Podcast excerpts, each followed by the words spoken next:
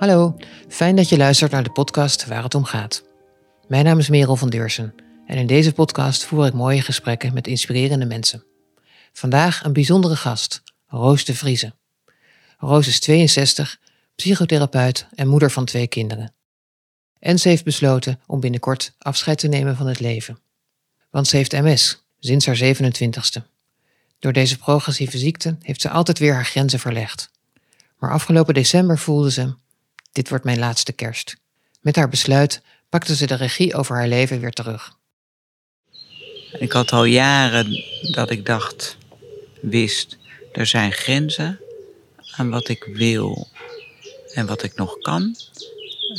En ik heb al die jaren werd ik natuurlijk steeds zieker en zieker en zieker. En altijd heb ik weer mijn grenzen verlegd. En kon er altijd toch op een bepaalde manier wel mijn draai aan geven aan het leven.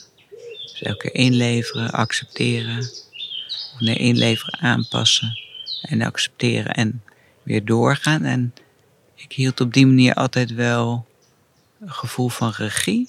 En daarmee mijn autonomie. Natuurlijk in mijn werk. Maar ook in hoe ik verder leefde. Dat ik altijd wel alles... op mijn manier kon doen. We praten over haar leven. Hoe doe je dat, leven met MS, als je zo extreem sportief en reislustig bent? Hoe slaag je erin te blijven wie en wat je bent? En we spreken over hoe het is als het einde nadert. Wat wil je je kinderen nog vertellen? En hoe bereid je jezelf voor op de dood? Luister mee naar het verhaal van een moedige vrouw die altijd de regie en de autonomie over haar leven heeft weten te behouden. We hebben ons gesprek opgenomen op een stralende dag in de tuin bij Roos. Op de achtergrond hoor je daarom een heleboel vogels. En soms ook de buren die wat hout aan het zagen zijn.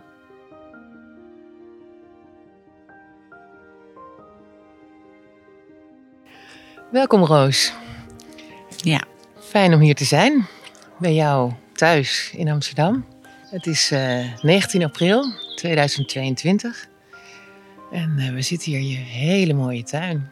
Ja, oase van rust, midden in het centrum. Ja, met een heleboel bloeiende tulpen. Ja. Ben je blij met je tuin nu? Ja, ik ben heel blij. Ook met al die vogeltjes en het is zo stil. En de blauwe regen. Nee, en er komt natuurlijk nog veel meer. Dus. Prachtig, ja. Ja. En de beuk, een hele oude beuk, staat in de tuin? Bijna 200 jaar. Ja. Ja, Roos, we kennen elkaar nog niet echt. We hebben elkaar even gesproken. Je bent de schoonmoeder van Hidde Bruinsma, met wie ik deze podcast maak. En je bent 62. Je hebt ruim 30 jaar gewerkt als psychotherapeut. Daar komen we ongetwijfeld nog over te spreken. Je helpt mensen met eetproblemen. En je hebt MS, sinds je 27e. Ja. En die ziekte is steeds progressiever geworden. En afgelopen december, begreep ik, voelde je dat dit je laatste kerst zou zijn. Ja. En dat je hebt besloten afscheid te nemen van het leven. Ja. Een ingrijpend besluit. Ook heel verdriet. Maar ook wel... dat ik denk, het is goed zo, geeft ook wel rust, moet ik zeggen. Ik had al jaren dat ik wist, er zijn grenzen aan wat ik wil en wat ik nog kan. En ik heb al die jaren werd ik natuurlijk steeds zieker en zieker en zieker. En altijd heb ik weer mijn grenzen verlegd. En kon er altijd toch op een bepaalde manier wel mijn draai aan geven aan het leven. Dus elke keer inleveren, accepteren. Nee, inleveren, aanpassen en accepteren en weer doorgaan. En ik hield op die manier altijd wel een gevoel van regie. En daarmee mijn autonomie. Natuurlijk in mijn werk. Maar ook in hoe ik verder leefde. Dat ik altijd wel alles op mijn manier kon doen. En toen na vorig jaar had ik mijn arm net onder mijn schouder gebroken. Dat bot groeide weer aan. Maar toen heb ik zo ontzettend veel ingeleverd. In welk opzicht? Ja, omdat ik toen een hele tijd helemaal niets kon. Dus ik kon eerst nog wel een beetje staan en op de rand van mijn bed zitten. Maar omdat ik toen helemaal niets kon, heb ik heel veel ingeleverd. En dat was in augustus en na een maand of 4 was ik wel wat beter geworden hoor. Het bot was hersteld. Maar toen dacht ik, nu ga ik niet verder herstellen. Na die breuk in mijn arm. Dus ik was weer heel erg achteruit gegaan. En toen, het is zo, ik word liggend aan en uitgekleed. Ik kan niet draaien. In bed. Ik heb heel veel spasmes. Dus nog veel pijn, doorliggen. Nou, meer van dat soort ellende. Maar in ieder geval voelde ik, ik heb geen regie meer. Totaal geen regie meer en ben 100% afhankelijk en daardoor helemaal niks meer op mijn eigen moment dat je iets kan doen. En toen dacht ik, dit wil ik niet. De kerst kwam eraan, toen dacht ik, dit is mijn laatste kerst.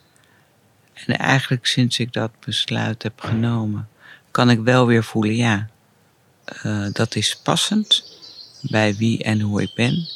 En daarmee pak ik ook wel weer de regie terug. En voel ik me ook wel weer krachtiger. Of ja, van hoe ik me eigenlijk daarvoor altijd wel heb gevoeld. Ja, nu je zelf dat besluit hebt genomen. Ja, en het is nogmaals veel en vaak verdrietig. Dat zeker. En heel gek. Heel vreemd, vervreemdend ook. Hoe is dat vervreemdend? Ja, het is zo raar dat je dan... Kijk, ik ben er verder... met mijn volle verstand bij. En fysiek heel erg achteruit gaan. En dat je denkt, ja... over een tijdje ben ik er gewoon niet meer. Ja. Hoe gek is dat? Dan maak ik allemaal dingen niet meer mee. Dat vind ik heel gek. Dat je... mensen dan daarna zeggen, weet je nog? Nou, je kan, het is nu natuurlijk oorlog. We hebben corona net gehad, het klimaat. Dat er allerlei dingen komen dat je denkt, oh ja, toen Roos nog leefde, of toen mama nog leefde, was zo. En dat heeft ze niet meegemaakt. Dat vind ik heel gek. Ja, dat realiseer je heel duidelijk. Ja, want dat realiseer heb ik ook vaak met, toen mijn eigen moeder was overleden, vlak daarna kwam corona. Dat je denkt, oh nou, dat heeft ze niet meegemaakt, dat is maar goed ook. Ja. Zo. Dus je weet dat je van alles niet gaat meemaken. Leuke dingen ga je niet meer meemaken. Zoals bij je kinderen. Met kinderen vind ik het het moeilijkste. Ja, want je hebt 2 kinderen, toch? Ja, 2 kinderen. Meisje van vrouw. Geen meisje, maar vrouw. Van 28 en jongen van 24. Ja, die natuurlijk allebei wel volwassen zijn. Maar ook nog wel echt jong. Nog geen kinderen hebben ze bijvoorbeeld. Mm-hmm. Nou, dat je eigenlijk nog niet weet waar ze uiteindelijk welk pad ze gaan bewandelen. Ja. Vind je dat moeilijk, dat je dat niet gaat weten? Ja, dat vind ik. Nou, wat ik vooral wat ik heel erg jammer vind is dat ik dat niet weet en dat ik niet de leuke dingen ga meemaken, zoals of het nou kleinkinderen zijn of een leuke baan of wat ze gaan doen. Maar wat ik ook wel moeilijk vind is dat ze niet... dat ik niet meemaak. Ze gaan natuurlijk ook moeilijke dingen meemaken. En dat ik dan niet... ze bij kan staan, naast ze kan staan. Dat vind ik heel moeilijk. Dat je er niet voor ze kan zijn als moeder. Ja, want dat wil je toch wel. Wil ik graag. En dat geldt ook bij vrienden en vriendinnen. En familie. Dus dat vind ik wel heel verdrietig ook. Ja, dat begrijp ik. Maar goed, alles bij elkaar denk ik toch, ja. Ik ben niet meer helemaal wie ik ben of wat ik wil en kan doen. Dus vandaar dat besluit. Ja. En hoe word je dan wakker als je zo'n besluit hebt genomen? Hoe is dat? Ja, dat gaat niet helemaal van de een op de andere dag, hè? Ik wist al jaren, er zijn grenzen. Maar wat ik net zei, al die grenzen heb ik heel erg verlegd. En iedere keer me opnieuw aangepast. en dat geaccepteerd. Ik ben veel verder gegaan dan ik ooit had gedacht. Vroeger dacht ik, nou, als ik niet meer kan lopen of als ik niet meer kan staan of nou, allerlei dingen. Nou, dan doe ik het niet meer. Ja, want en, dat als heb je dat wel is eerder door je hoofd gegaan. Al van wanneer zou er een moment zijn dat ik het niet meer wil? Nou, ik dacht dus altijd, ik had altijd een bepaalde verwachting van als die grens bereikt, dan wil ik het niet meer. En toen nu in de vorige zomer, na die arm, dat ik zoveel inlever en toch vrij snel, nou ja, inderdaad liggend aan en uitgekleed, niet meer kunnen zitten. Heel veel pijn, heel veel ongemakken. 'S Nachts niet slapen, niet kunnen draaien. Dat je niets meer zelf kan, hè. En daarvan voelde ik. Maar dat gaat toch een beetje bij beetje. Want ik was nog bezig met herstellen. En in december dacht ik, ik herstel niet meer.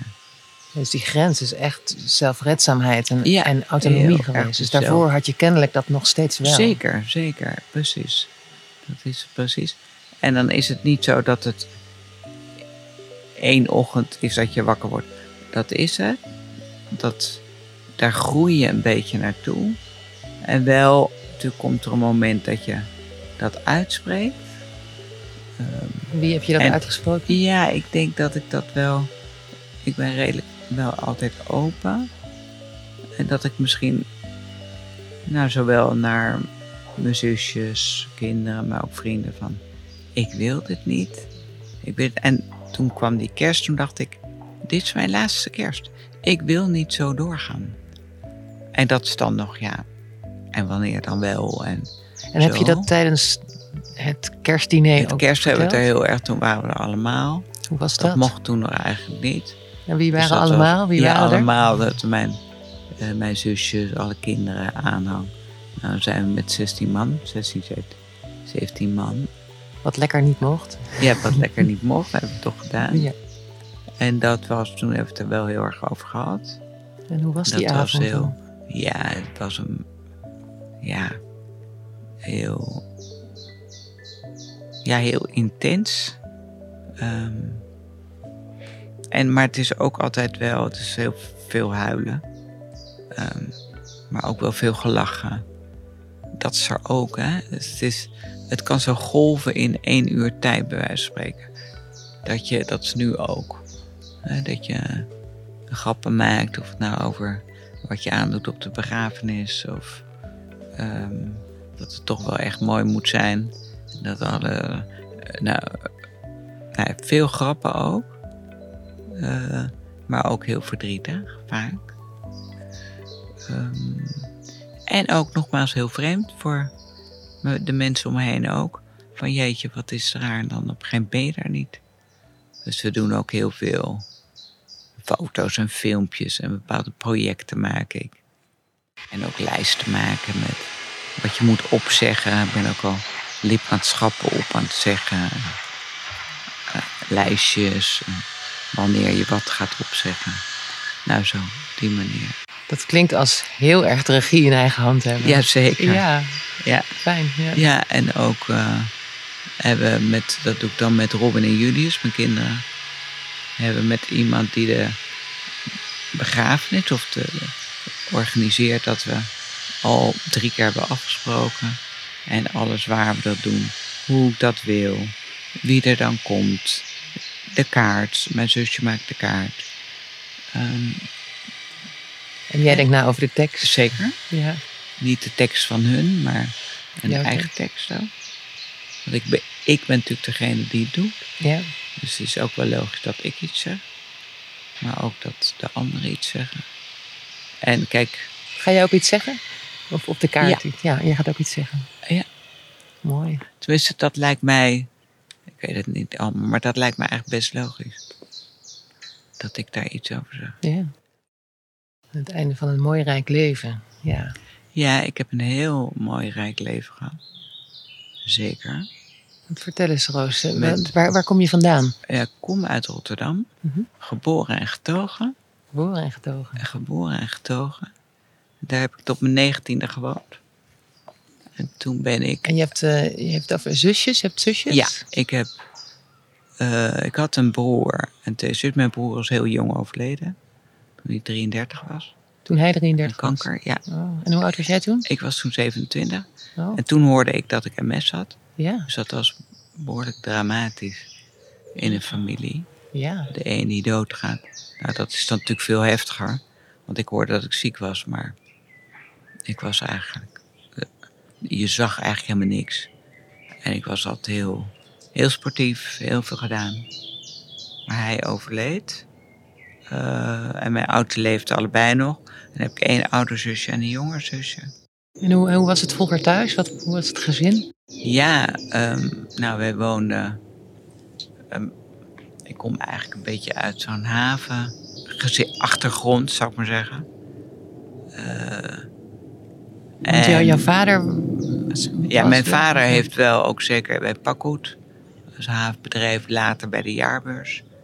En jouw opa ook? Of, Ja, mijn opa aan de ene kant. Chauffeur, Sarto. En mijn oom was nog eigenlijk de laatste havenbaron. Zoals dat dan genoemd wordt. Ja. Zoals daar een boek over is verschenen. En het hele... Weet je, in Rotterdam, uit Kralingen... was natuurlijk netjes en mooi huis en een beetje zo. En hokje en zo. Was allemaal in orde, zou ik maar zeggen. En toen ben ik uit huis gegaan. Ben ik eerst een tussenjaar, wat toen iets minder gewoon was dan nu. Waar ging jij naartoe? Ja, ik heb toen gewerkt in Zwitserland in het huis voor geestelijk gehandicapten, mama. En toen heb ik een half jaar gereisd. Waar ben je geweest? Toen was in Noord-Amerika. En ben je gereisd van tijdens je studietijd? Of, ja, allemaal. Ik heb eerst orthopedagogiek gestudeerd. Toen nam ik kandidaat. Had je toen nog, kandidaat en doctoraal. Ben ik een aantal maanden naar Zuid-Amerika gegaan. Met een vriendin. Dat je nu denkt, jeetje. Best onveilig. Dat zou nu je dochter niet zo graag zien doen. Nee, dat je denkt. Nee. Oh, best van die spannende dingen die je meemaakt. Ja. Ja, en orthopedagogiek heb je gestudeerd. En was dat een droom die je vroeger altijd al had? Nee, ik wilde eigenlijk... Eerst wilde ik eigenlijk als klein meisje... Ik was zo dol op dieren, wilde ik iets met dieren. Ja, en waar dacht je toen aan? Aan dierenarts of zoiets. En toen was het een beetje, Roos is zo goed met mensen. Dus toen dacht ik, Dus toen dacht ik, misschien logopedie of ergotherapie of zo. En daar werd ik voor uitgeloot. En logopedie werd ik afgewezen, want ik sprak niet duidelijk genoeg. En toen dacht ik op een gegeven moment, dan ga ik maar orthopedagogiek doen. Dat deed mijn zusje ook. Nou, en dat kon ik nog in de loop van het jaar dat doen. En dat, ik dacht altijd, ik ben niet zo'n studiebol. Maar dat ging ik toen doorheen. Maar ik vond het eigenlijk tegen de tijd dat ik afstudeerde. Dacht ik, ik wil toch therapeut worden. Vind ik toch leuk. En toen ben ik Wat trok je daaraan? Ja, ik vond het gewoon fijn om met mensen te praten. Dat lag me ook goed. Dat voel je dan wel. Het luisteren. Ja, dat vond ik leuk. Dus toen ben ik, terwijl ik in die afstudeerfase zat... van orthopedagogiek, begon ik al met psychologie. En dat kon ik toen wel versneld doen. Omdat ik ook wat vakken kon vrijstelling kon krijgen. En toen heb ik die klinische psychologie gedaan. En toen dacht ik, want als je psycholoog bent, dan kan je eigenlijk niet veel. Dat is gewoon een soort basis. En toen dacht ik, dan wil ik eigenlijk echt de opleiding psychotherapie doen. Dus terwijl ik aan het afstuderen was, psychologie, op basis van mijn doctoraal orthopedagogie, ben ik begonnen in de psychotherapieopleiding. En die is dan ook nog 5 jaar. En jij dacht dat je geen studiebol was. Ja, dat is ook een beetje dat je denkt, oké. En die psychotherapie is natuurlijk een hele fijne opleiding. Dat klopt. Omdat je dan echt een vak leert, hè.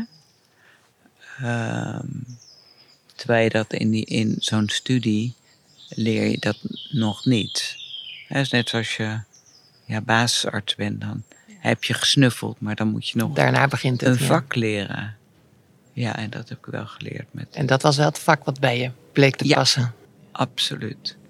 Tijdens de studie dus veel gereisd. Veel gesport. Ik was heel van het sporten altijd. Wat voor sporten deed je? Veel. Ik hield heel veel van schaatsen. Skiën, maar ook hardlopen, sportschool. En in de bergen lopen. Dus als we in Zuid-Amerika waren, daar heel veel lopen. Maar ik heb ook in 86 de Elfstedentocht geschaatst. Ja. Toen had ik al MS, maar ik wist het nog net niet. Maar achteraf had ik het al op mijn 20e. Echt waar? En als je terugkijkt, herken je dan dingen dat je het al had? Nou, ik had vanaf mijn 20e al last van mijn oog. Van één oog. Dus toen ben ik ook al bij de oogarts geweest. En toen was mijn oogzenuw beschadigd. En dat is vaak een van de eerste klachten van MS. Maar goed, ik was verder in die jaren. Ik was 26 toen ik de Elfstedentocht schaatste. In 86, ja. Ja, in 86. Dat weet ik nog wel, ja. Ja, ja. Toen gingen wij met een busje middernacht er naartoe. Ja, om jou te bekijken, denk ik. Ja. Ja. Mijn zusje ook, die stond daar ook. Ja, wow. Heel veel mensen. En je hebt hem uitgereden? Ja. Wauw. Knap zeg. Ja, op houten schaatsen. Oh ja? Doorlopers? Ja, doorlopers, ja. Wauw, wat een doorzetter. Ja, nou, ik denk wel zo die Elfstedentocht mentaliteit, zou ik maar zeggen. Daarvan denk ik heel vaak, oh ja, met dat ziek zijn is ook dat ik een soort van, wel van volhouder ben. Ja, want wat dat is dat voor jou, Elfstedentocht mentaliteit? Nou ja, het ontzettend afzien. Je moet ontzettend afzien. En op een gegeven moment is het donker en je valt en... Scheuren in het ijs. Ja, zeker op die laatste 20 kilometer, Dokkermee. Ja. Was een boot doorheen gevaren. Dus er waren allemaal van die schotten en dat zie je dan niet meer. Ja. Maar er is gewoon geen moment geweest dat de gedachte ik haak af of ik stop ermee. Echt no way. Dus jij bleek die instelling al te hebben. Maar dat is ook als je loopt, sowieso met sporten wel. Zeker duursporten en dat lopen in de bergen. Dat je gewoon doorgaat. De ene voet voor de ander, niet nadenken. De ene voet gewoon doorgaan. Ja, dus dat ligt mij ook wel. Maar dat heb ik op een bepaalde manier ook gedaan dat ik steeds zieker werd. En gewoon altijd volhouden om te blijven werken. Omdat dat zoveel prioriteit had. Dat was mijn normale... daar werd aanspraak gedaan op mijn gezonde kanten op het werk. Dus dat werk was voor mij echt een hele grote prioriteit. Dus ik ging altijd naar mijn werk 4 dagen per week. Ook als je pijn had, of was het eigenlijk altijd niet ging je door, ja. En dat heeft mij ook heel ver gebracht. Dat ik altijd maar... en ik voelde daar natuurlijk zo goed. Kijk, cliënten, die houden echt geen rekening met... Die komen natuurlijk voor iets anders, niet... Voor jou, niet voor jou? Nee, precies. Ze komen niet voor mij. Ze komen voor zichzelf in therapieën. Dus dat was ook... heb ik altijd zo belangrijk gevonden. Maar dat hielp je dat misschien ook? Heel erg, dat het niet over jou ging, maar over de ander. Ja. Het was gewoon... Ja, en mijn MS heeft niets te maken met... dat je therapie geeft. Dan moet je gewoon... dat doen, dan doe je dat. Dat is het fijne daarvan. Dat gezonde deel. Dat gezonde deel, ja. Ja, ja, want voor zo'n supersportief en avontuurlijk iemand als jij... lijkt me het ook heel lastig als je lijf op een gegeven moment niet meer meewerkt. Ja, dat was het ook. Ook met name omdat ik van die dingen niet veel meer kon. Maar ik heb ook nog heel lang, tot 2018 eigenlijk... nu. Deze zomer 4 jaar geleden. Toen heb ik nog één keer veel gezeild, veel gevaren. Toen ben ik nog 1 keer op Spitsbergen geweest. Oh ja? Ja, op zo'n ijsbreker. Oh, wauw. Hoe was dat? Een vriend, ja, dat was geweldig. En dan werd ik in zo'n liftje gehesen van en aanboord. En in een klein bootje nog. Ja. Natuurlijk alleen maar beesten door het ijs. Dus dat is nog het laatste wat ik heb gedaan.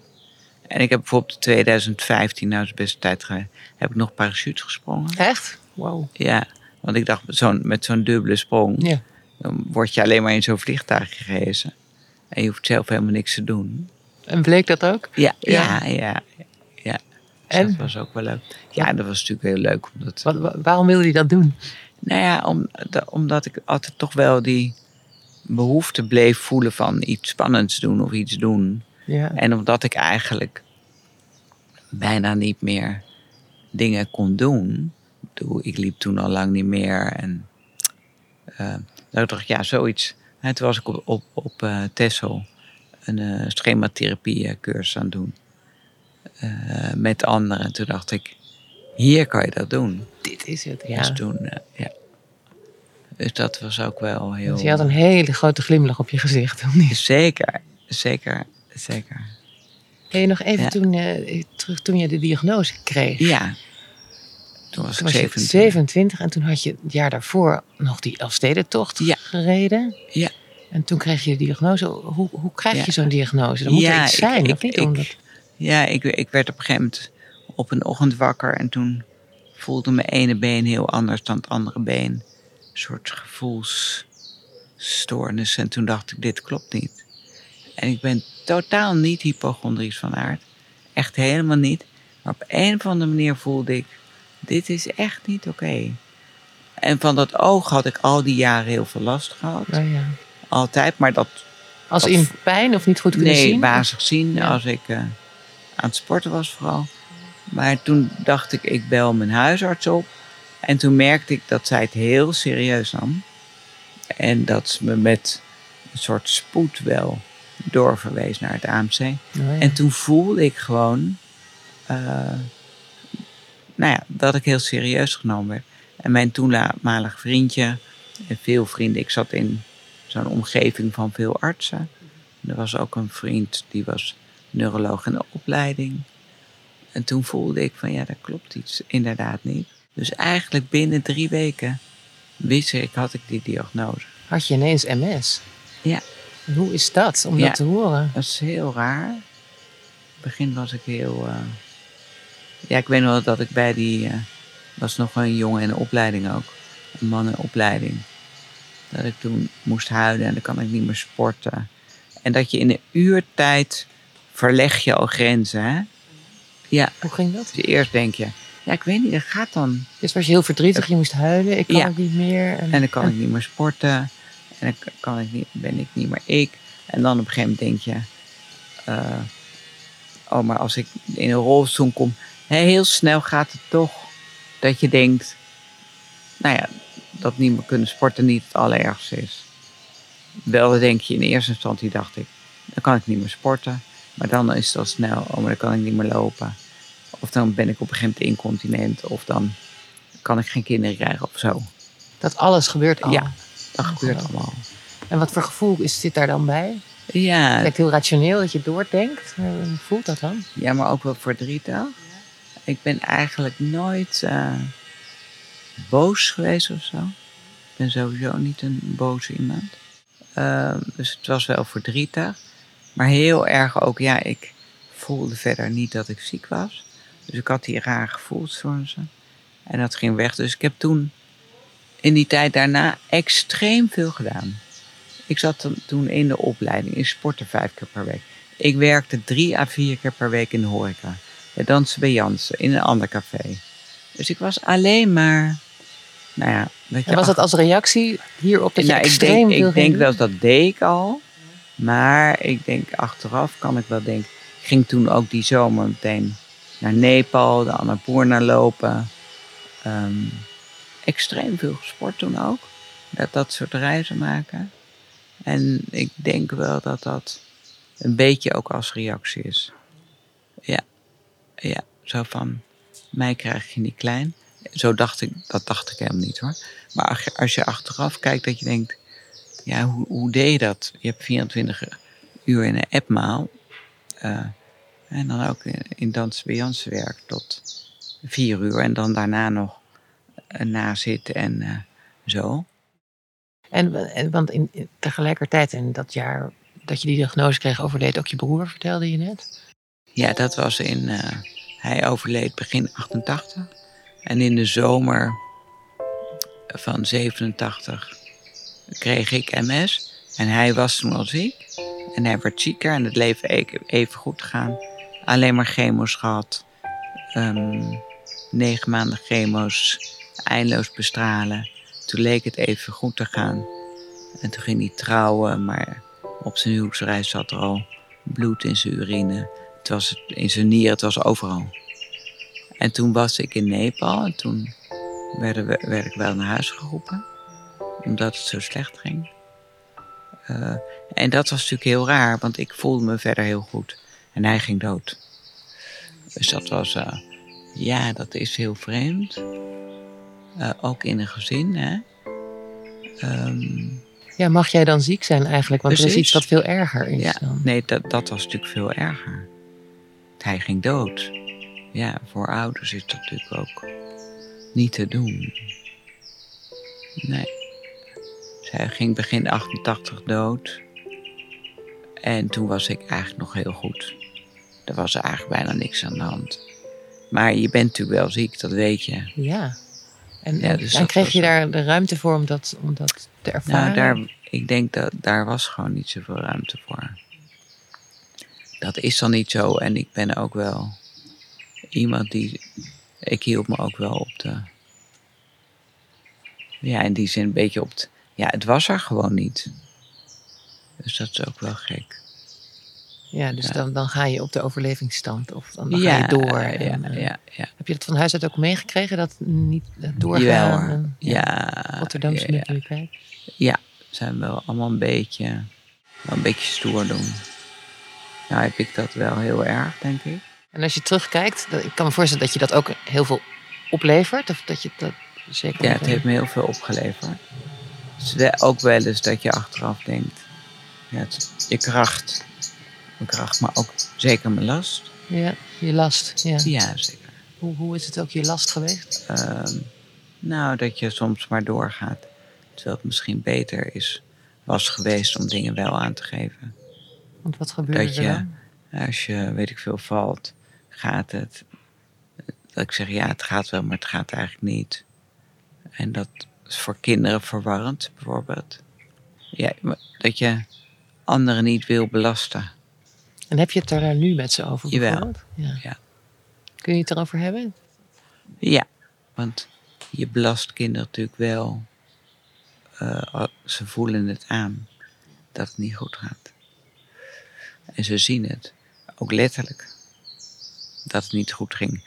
Het was heel lang ook wel. Nou, het gaat wel. Maar op een gegeven moment gaat het helemaal niet meer.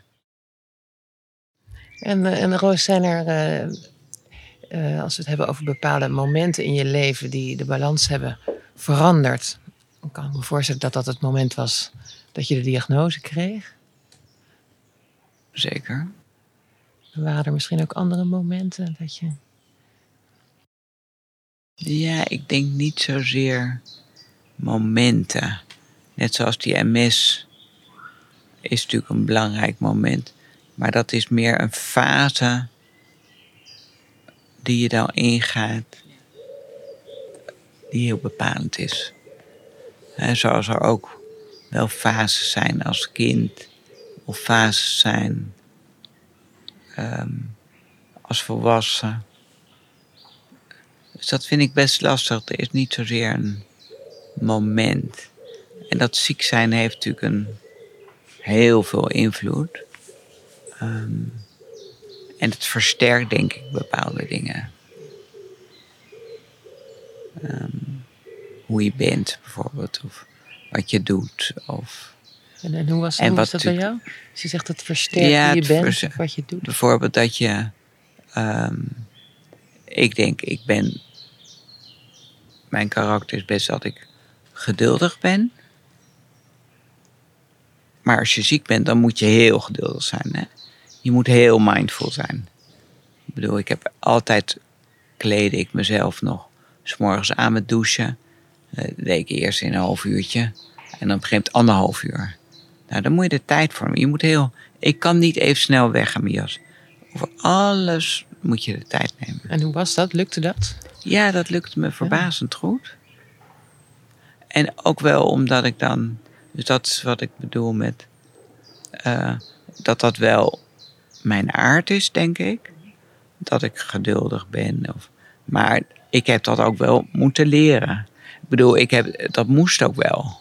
Ik kan me voorstellen dat je op een gegeven moment tegen het plafond schiet van dat het niet lukt. Of dat het zo lang duurt of niet. Natuurlijk heb je wel dat je denkt, oh. Maar ik denk toch dat ik dat wel... Dat ik ook wel tegen mezelf kon zeggen, als je even hebt, laat ik weer iets vallen. Althans, uit mijn handen vallen en dan kan ik het niet oppakken. Daar heb ik nu een hond voor die dat oppakt. Maar dat ik wel tegen mezelf kan zeggen van, dat heeft geen zin. Dus dat ik mezelf wel snel kan corrigeren. En nu zo, deze laatste tijd, dat ik denk, ja, weet je, dat ik zo helemaal niets meer kan, dat ik dat gewoon niet meer wil. En het werk is verhuisd, van Amsterdam-Zuid naar Amstelveen. Daar kan ik sowieso niet meer naartoe. En godzijdank, door corona kon je via MS Teams je dingen blijven doen. Maar het heeft ook iets heel armoedigs.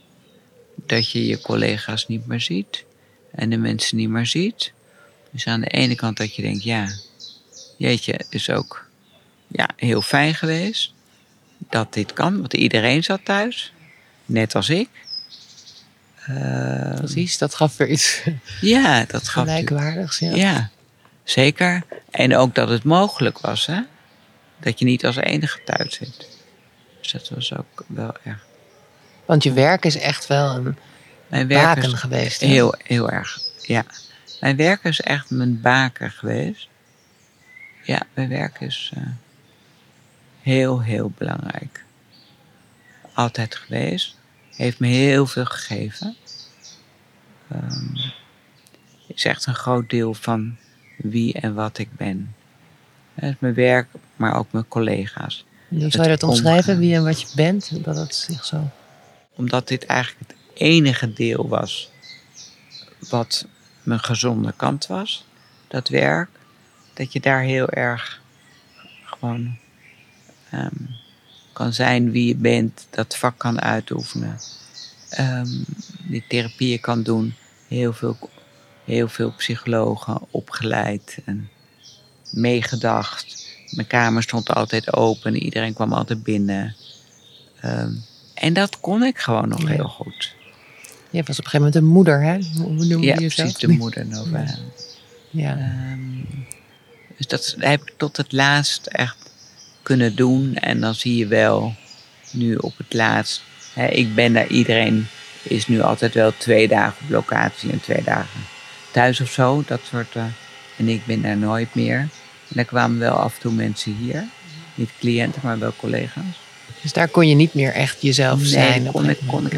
Want je hebt net afscheid genomen. Of je laatste werkdag zit er net op. Afgelopen donderdag. Ja. Hoe was dat? Ja. Nou, wel... Ik leef er natuurlijk wel al maanden naartoe.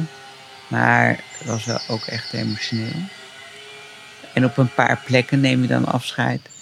Bij dat intervisiegroepje. En bij dat en dat team.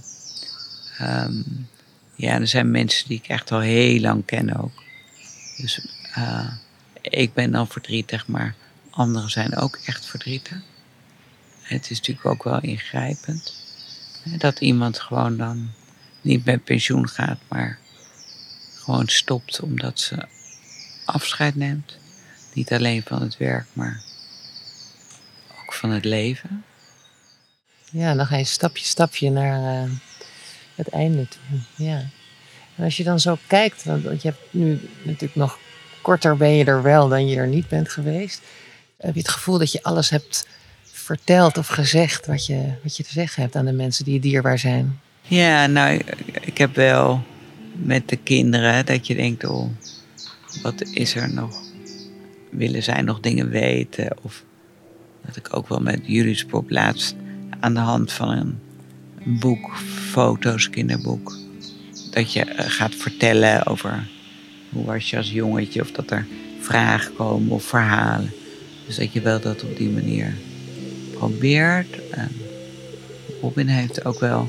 Die heeft ook bijvoorbeeld opgenomen, een soort interview. Bijvoorbeeld heeft ze 1 deel gedaan van hoe was de zwangerschap en hoe was dat dan. En met vragen. Nou, dus op die manier. En ook een vriendin van mij die ook fotograaf is. Is wel bezig met een boek. Met allemaal foto's en allemaal dingen die wij doen. En dus op die manier proberen we wel dingen vast te leggen. Ja. En ik hoop natuurlijk nog dat in de resterende tijd, als er nog vragen komen. Maar dat is ook best lastig, hè?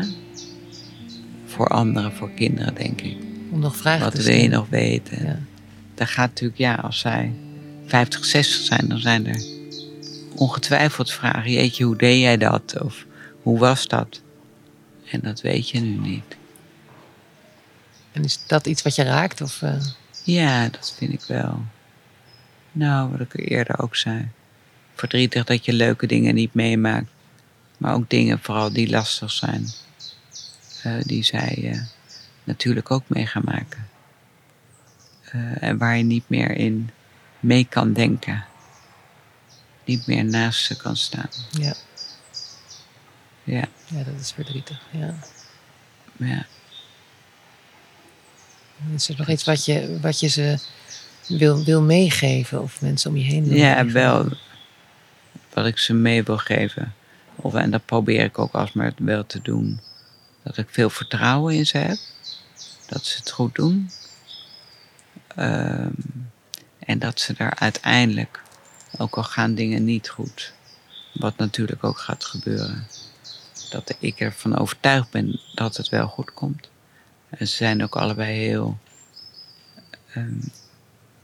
veel goede vriendschappen. Mensen om zich heen. Dat is wel wat ik ze mee wil geven. Dat ik vertrouwen heb. Ja. In hun. Dat ze er wel komen. En Roos, nu het einde nadert, ben je bang voor de dood? Ja, dat wordt natuurlijk vaak gevraagd. Ben je bang? Ben je daar bang voor? Ben je bang voor de dood? Dat heb ik helemaal niet. Eigenlijk ook helemaal niet gehad. Vroeger ook niet. En nu eigenlijk ook helemaal niet. Ik ken sowieso weinig angst, denk ik. Ook vroeger niet? Nee. Tenminste wel dat je bang bent dat de boes kwijtraakt. Of dat er iets gebeurt, zo. Maar niet angst van... is er iemand in huis? Of angst voor ziektes? Of angst voor doodgaan? Of... op die manier helemaal niet. Dat je dingen eng vindt. Of het nou spinnen of het donker, dat soort dingen. Dat ken ik helemaal niet. En de dood inderdaad, daar ben ik ook niet bang voor. Kan wel, ja, ik vind het een soort gek idee. Kan me ook elke keer dat ik denk, ja, zo'n laatste week, hoe is dat dan? Ja. Of zo, nou. Hoe stel je je dat voor? Ja. Nou, wat ik wel meemaak is nu dat in de loop van de maanden alles steeds meer ontvouwt. Dat ik eerst denk, en wanneer moet ik dan stoppen met werken? Of wanneer moet ik dat dan doen? En dat dat allemaal steeds duidelijker wordt. Dus ik heb ook wel vertrouwen in dat dat ook wel duidelijk gaat worden. En ik kan me voorstellen dat ik zo die laatste weken... Ik heb nu heel druk. Ik zie heel veel mensen dat ik dat niet meer wil. Of steeds minder. Wel, ik bedoel, mijn kinderen en mijn zusjes en best een paar vrienden. Maar dat ik eigenlijk me een beetje wil. Ik heb ook wel het gevoel dat ik me moet voorbereiden op die dood. Ik weet nog wel, toen mijn jongste kind werd geboren, toen was mijn vader stervende. En ik ging heel veel naar hem toe. En dat ik toen... Ook zo'n dubbel gevoel samen. Ja, ja, daar waar de ene ging, nam de andere het over. Het ook dezelfde naam, Julius. Oh ja? Ja, en dat ik toen op een gegeven moment tegen hem zei, tegen mijn vader... Ik ga nu even niet meer komen naar Rotterdam, want ik voel dat ik me toch ook wel moet voorbereiden. Op de komst van, ja, gewoon een nieuw leven, of een kind. En Julius werd geboren op de dag dat hij was uitgerekend. En toen ben ik heel snel naar Rotterdam gegaan. Toen heeft hij hem nog gezien. En toen was hij echt stervende. Toen Zo heeft hij nog gezegd, ik heb het gehaald. Toen is hij gewoon doodgegaan. Dus dat is ook heel... ongeveer een slechte B-film. Maar zo is het echt gegaan. Maar wel heel mooi. En hoe zie je dat zelf? Je zegt, ik moet me voorbereiden. Nou, dat heb ik een beetje van dat ik... Zoals dat toen ook ging. Dat je denkt, oh ja, zo is het toen gegaan. Dat ik denk van dat je een beetje meer in jezelf gaat. Of je iets... Zoals dieren dat ook doen, hè? Naar binnen gaan. Terugtrekken. Ja. Maar dat ik ook denk, ja... Dan moet ik toch een beetje naar binnen, je voorbereiden. Maar dat ik me ook wel kan voorstellen... dat je zo'n laatste avond... weet ik veel, ik hou heel erg van... heel lekker eten en goede wijn. Dat we gewoon met een aantal kinderen... en mijn zusjes, zoiets. Dat je gewoon heel lekker gaat eten nog. En champagne opentrekt. Of hele goede wijn. Zoiets kan ik me wel voorstellen. Dat ik doe, maar... dat die laatste weken... wil ik echt wat... in jezelf keren. Ja, wat meer, wat rustiger. Wat nu is nogmaals zo'n stroom van...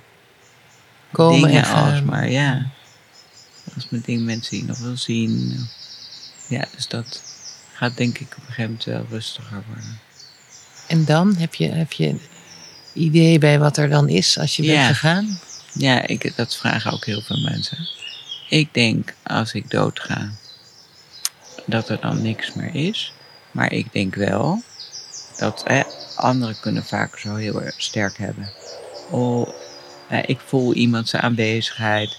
Of ik kan iemand bij wijze van spreken contact hebben. Dat geloof ik zeker. Maar dat heeft vooral te maken met die persoon. Niet zozeer met mij. Maar met die persoon. Hoe ik dan in nabijheid word gevoeld. Snap je dat ik er niet meer... Ik denk dat ik gewoon dood ben. Dat ik weg ben. Maar ik kan wel heel... dat mensen zeggen... Oh, iemand is zo dichtbij. Ik voel... Dat heeft dan denk ik te maken met die persoon. En dat is voor jou misschien ook een fijne gedachte. Ja. Dat je, want soms zeggen mensen... Ja, je bent misschien ergens een sterretje... Of een lichtje. En dan denk ik, ja... Zo voelt iemand dat dan. Ik kan zelfs bij wijze van spreken contact voelen. Ze is bij me. Of ik voel het gewoon. En dat geloof ik zeker. Maar dat heeft dan vooral te maken met die persoon die dat zo voelt. Zelf denk ik dat ik gewoon ga. En dat het is. En ook als iemand al heel lang dood is. En dan wordt dat vaak ook wel. Gaat iemand meer steeds verder weg. Maar dat heeft ook dan te maken, denk ik, met die persoon die dat voelt. Dat ik dan steeds verder wegraak. Dus zo denk ik erover. En dat voelt goed. Ja. Dat voelt oké. Ja. En zo kan ik denken dat ik in het begin... nog er heel veel kan zijn voor mensen.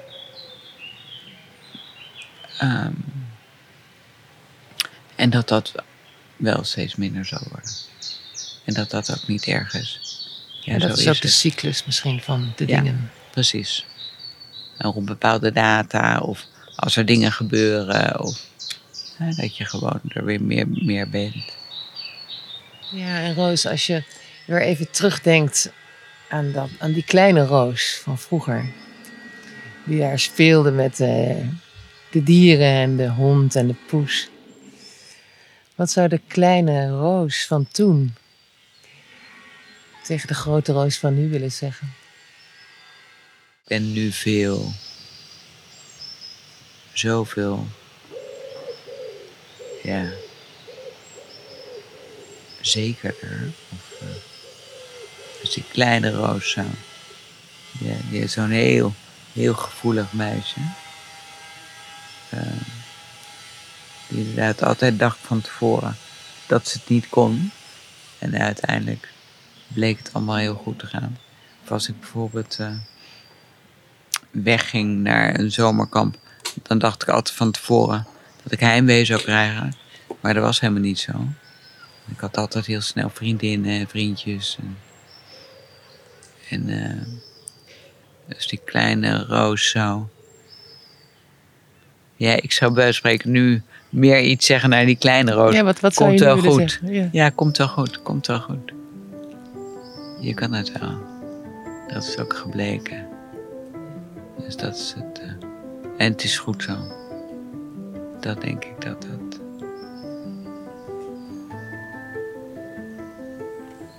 Het komt wel goed. Ja, het is goed zo. Het komt wel goed, het is goed zo. Ja, eigenlijk ook wat je kinderen of zo wil meegeven. Ik heb vertrouwen, het komt goed. Ook al zijn dingen niet goed, hè? Of niet fijn, of verdrietig, of moeilijk. Maar altijd je denkt, nou, uiteindelijk komen ze er wel. Zoals ik er ook ben gekomen. Ik zou eerder naar dat kleine meisje willen zeggen. Het is goed zo. Het is goed zo. Het komt wel goed.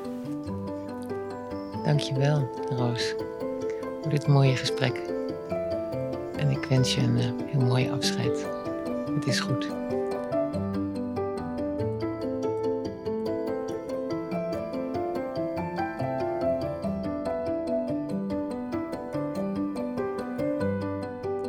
Dit was de 10e aflevering van de podcast Waar het Om Gaat, met Roos de Vriezen als gast. Mijn naam is Merel van Deursen en ik maak deze podcast samen met Hidde Bruinsma. Ben je geïnspireerd door de verhalen van mijn gasten? Dan nodig ik je graag uit om de podcast te delen met je vrienden. En je kan hem ook volgen op je favoriete podcast-app.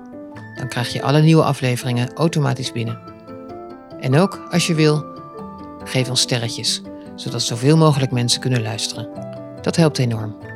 Mocht je vragen hebben of wil je zelf een keer in gesprek met mij? Stuur me dan een mailtje. In de show notes vind je mijn contactgegevens. Dank voor het luisteren en graag tot de volgende keer.